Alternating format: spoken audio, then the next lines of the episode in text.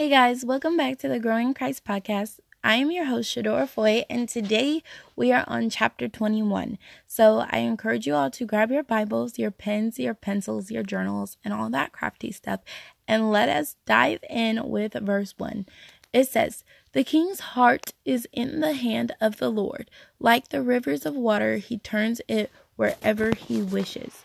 Verse 2 says, Every way of a man is right in his own eyes, but the Lord weighs the hearts. So we have to realize that we have ways that seem right to us, and God knows that. That's why He put in the word.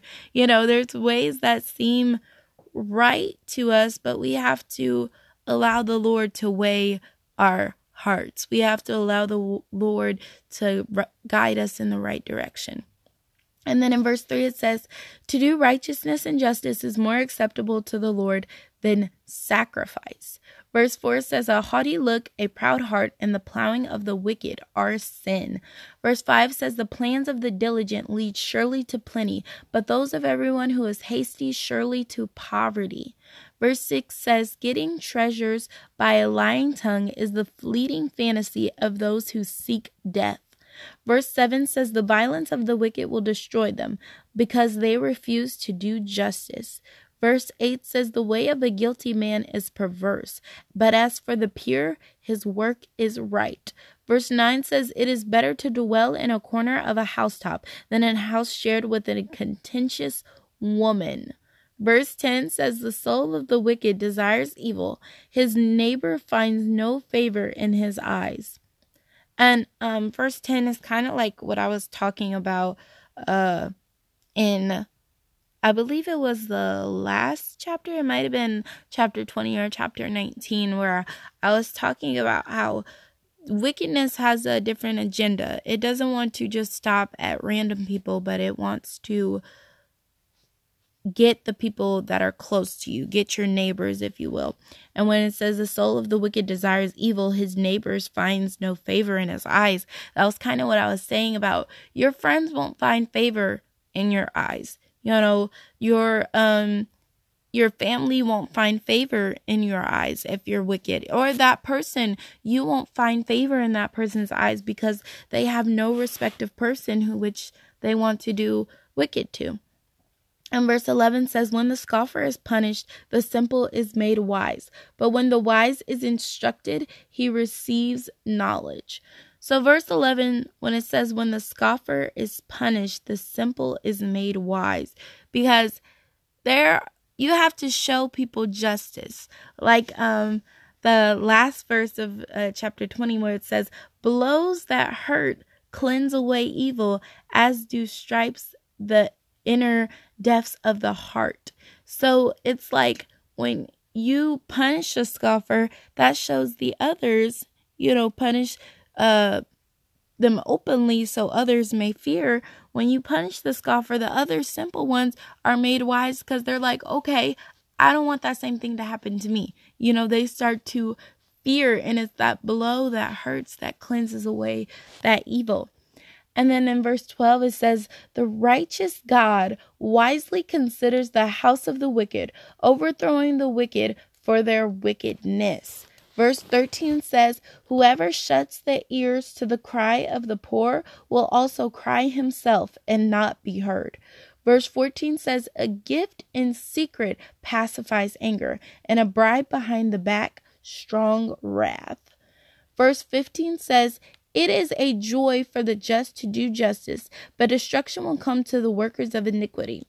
So it should become our joy for us to do justice. Like, you know, it we have to get to a place where the things of God become a joy to us, where it's not just, oh, we got to do this or we got to do that or this is the right thing to do. But no, it's actually like this pleases you because and when we get deeper in God, the pleasures of God will become the pleasures of our own heart. Because, you know, when you're a child to a parent, that what they delight in somehow becomes what you delight in, you know.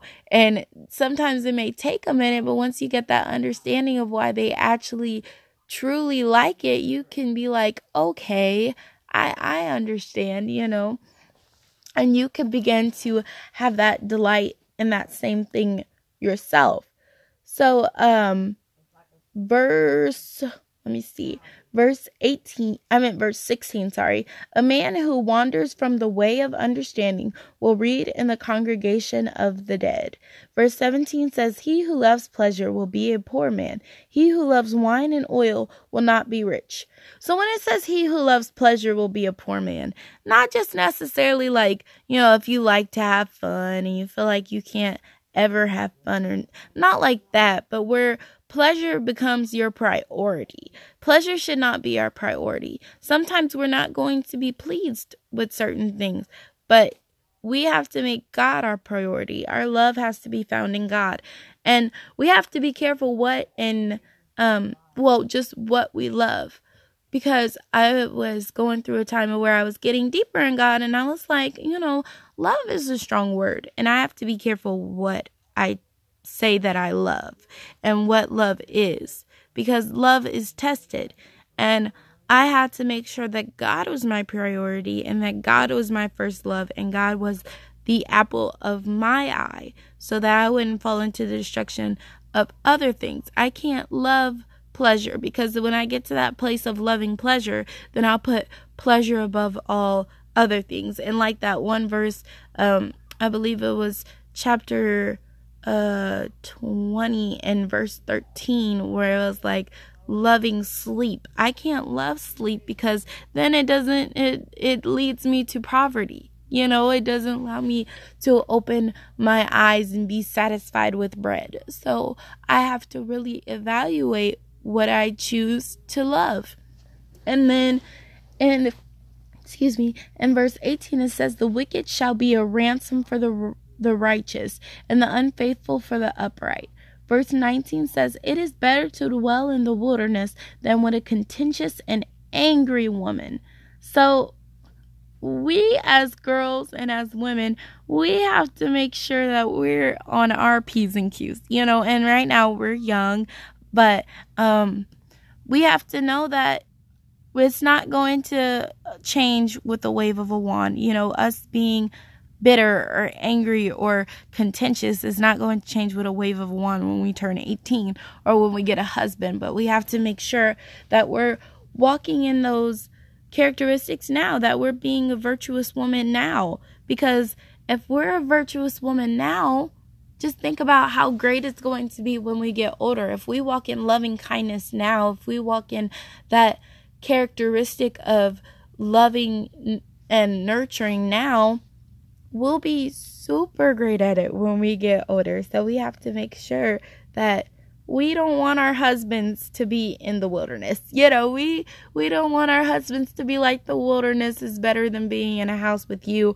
or that um being in the corner of a housetop is better than sharing a house with me and where it said that in verse 9 so we have to make sure that we're not being that angry and contentious woman where our husbands would rather spend time in the wilderness god knows where than be in a house with us and then in verse 20 it says, There is desirable treasure and oil in the dwelling of the wise, but a foolish man squanders it.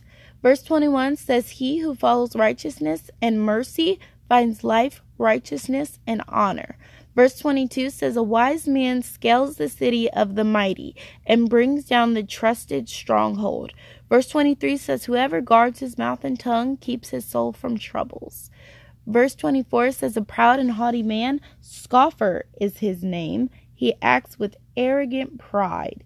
Verse 25 says, The desire of the slothful kills him, for his hands refuse to labor. Verse 26 says, He covets greedily all day long, but the righteous gives and does not spare.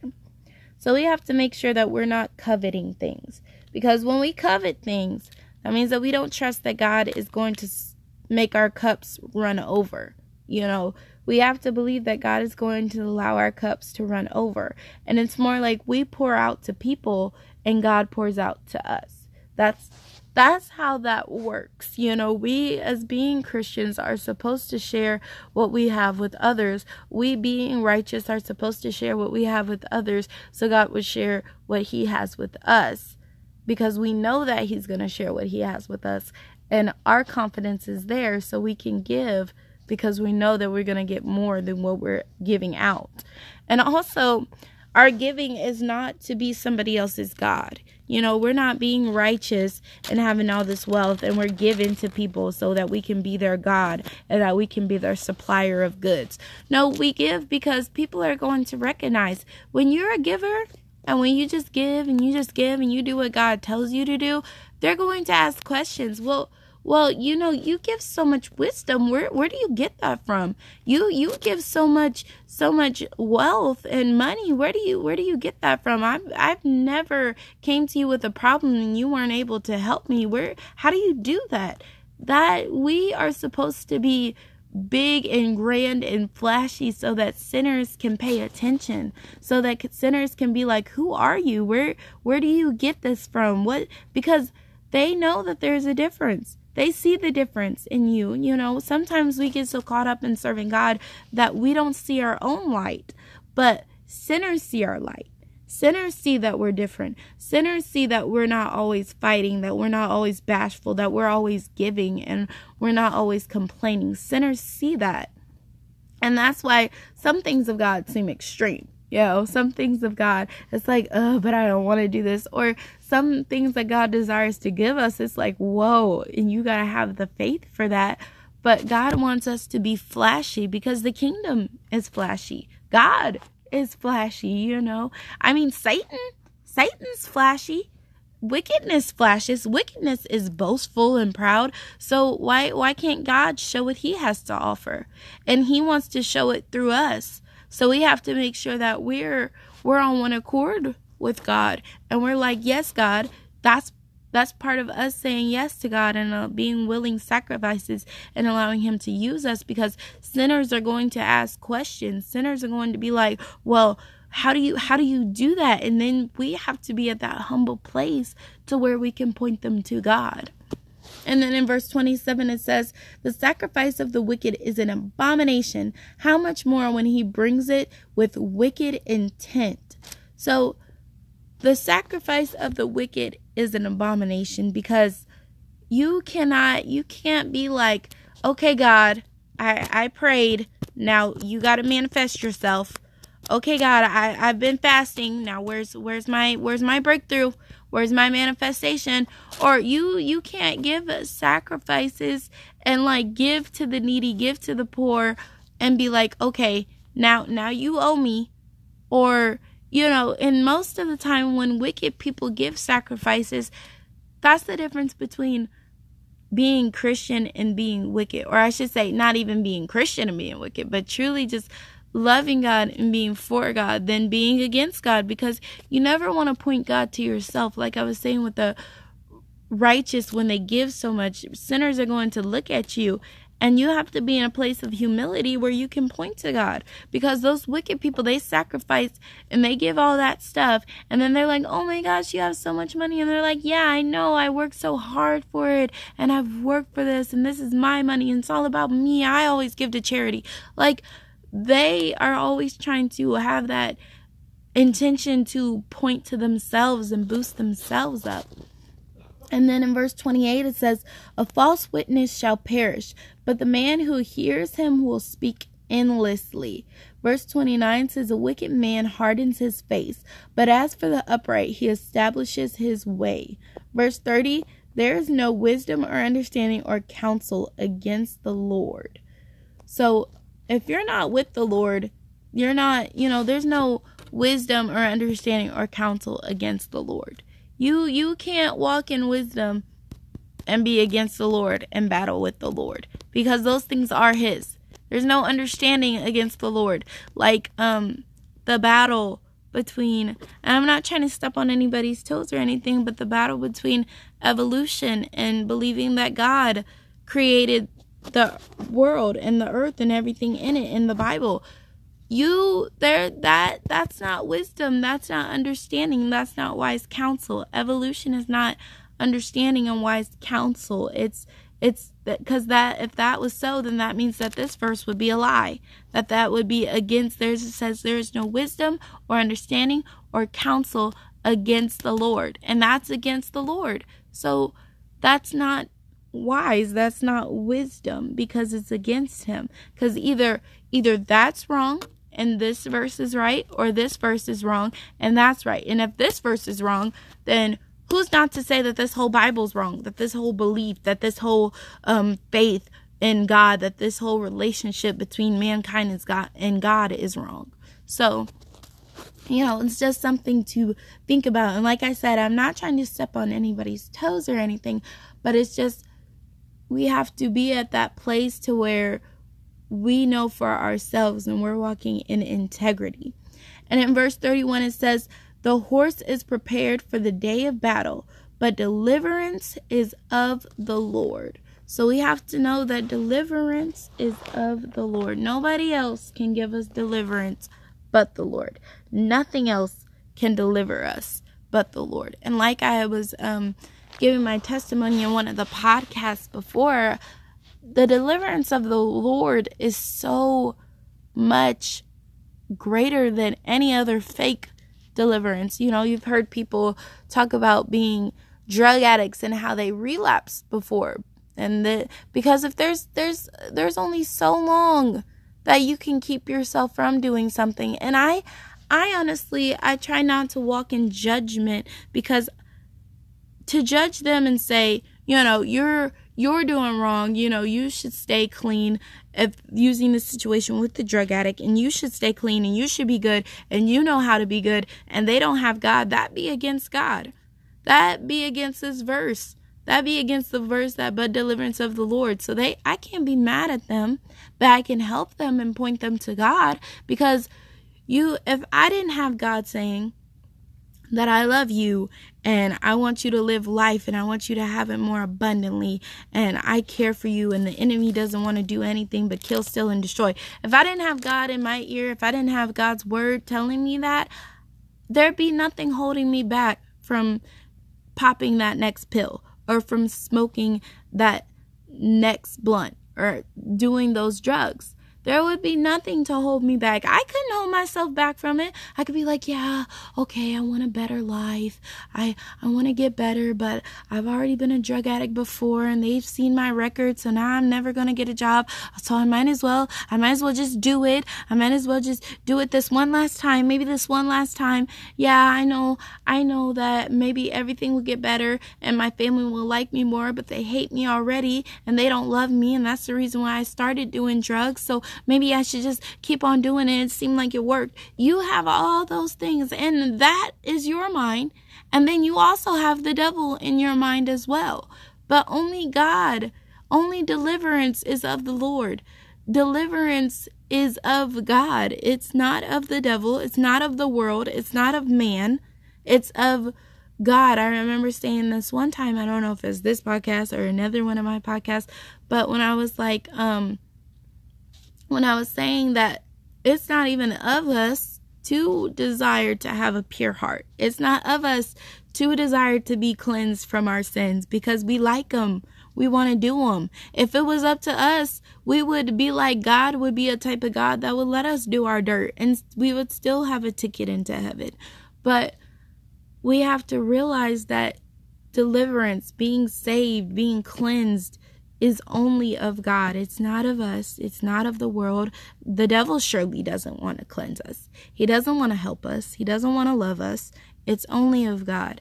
And that's that's amazing. You know, some it's not a bad thing. It's a it's an amazing thing because that shows how great our God is and how set apart our God is. That our God is the only God that can deliver. That the world can't deliver us, the devil can't deliver us, nobody else but God. That shows how great our God is. And so many times people want to hate on that, but it's like God wouldn't be God if he wasn't the only one who could do something you know you you would be like okay maybe i could serve this god or i could serve that god or i could serve this god because they all do the same thing. They're just different in little ways. No god is a set apart god and that is what makes him awesome. That is what makes him real. That is what makes him legit You know, I would not serve God if He wasn't the only one that could give me deliverance, if He wasn't the only one who had something that I needed, if He wasn't the only one that can cleanse me, if He wasn't the only one that could give me life so that I may have it more abundantly. If He wasn't that God, I'm not sure that I would serve Him. That shows that He's real. He has to have something that sets him apart from Buddha, from Muhammad, from Zeus, from evolution. He has to have something that sets him apart from the universe, from nature. He has to have something that sets him apart from those things so I can look back to God and say, okay, God, you're greater than, you're bigger than, you're better than, you are real, you are more real than, you know? So, we have to think about that and think about just what God says and how real He actually is and how real He shows Himself to be. That is just amazing how God is so transparent with us about who He is and how great of a God that He is. So, yes, I'm going to leave you all with that. And yes, let's just keep on connecting our faith with his promises. And one of the promises, just wrapping up this last um, verse, is one of the promises and this last verse is just deliverances of the Lord. That is a promise from God. That is a promise that the enemy, the devil, cannot save you. The devil cannot deliver you. You know, no war weapons can deliver you. No human being can deliver you. You can't even deliver you. No nature, no sky, no universe, no nothing can deliver you but the Lord. That is a promise of God. And He plans to stand on His promises, whether we do or whether we don't. You know, so we should, if he's going to be that type of God to stand on his promise for thousands of thousands of years, in our lifetime, we should be that type of daughter, that type of son to connect our faith with his promise because he has showed us that he is a faithful God and he has faith in the things that he says. And we have to make sure that God, I'm if you can have faith in your own word, then I can have faith in your word. You know, if you can show that you are true and that you are real and you can speak the same words and it still ring true today, thousands and thousands of years later, well, I'm sure that I, I can live my lifetime, my hundred of years with you and live this lifetime and see you work and connect my pro- uh, connect my faith with your promises. So yes, I am just really excited about this word and about this just the whole book of Proverbs. It has been such a blessing to go through this book with you guys. And I pray that you all are just getting some revelation and getting wisdom and knowledge because I know I am. And I'm going to be praying that we all hold tight to this wisdom and hold tight to this knowledge and understanding that we are gaining. So I'm going to leave you all with that and goodbye.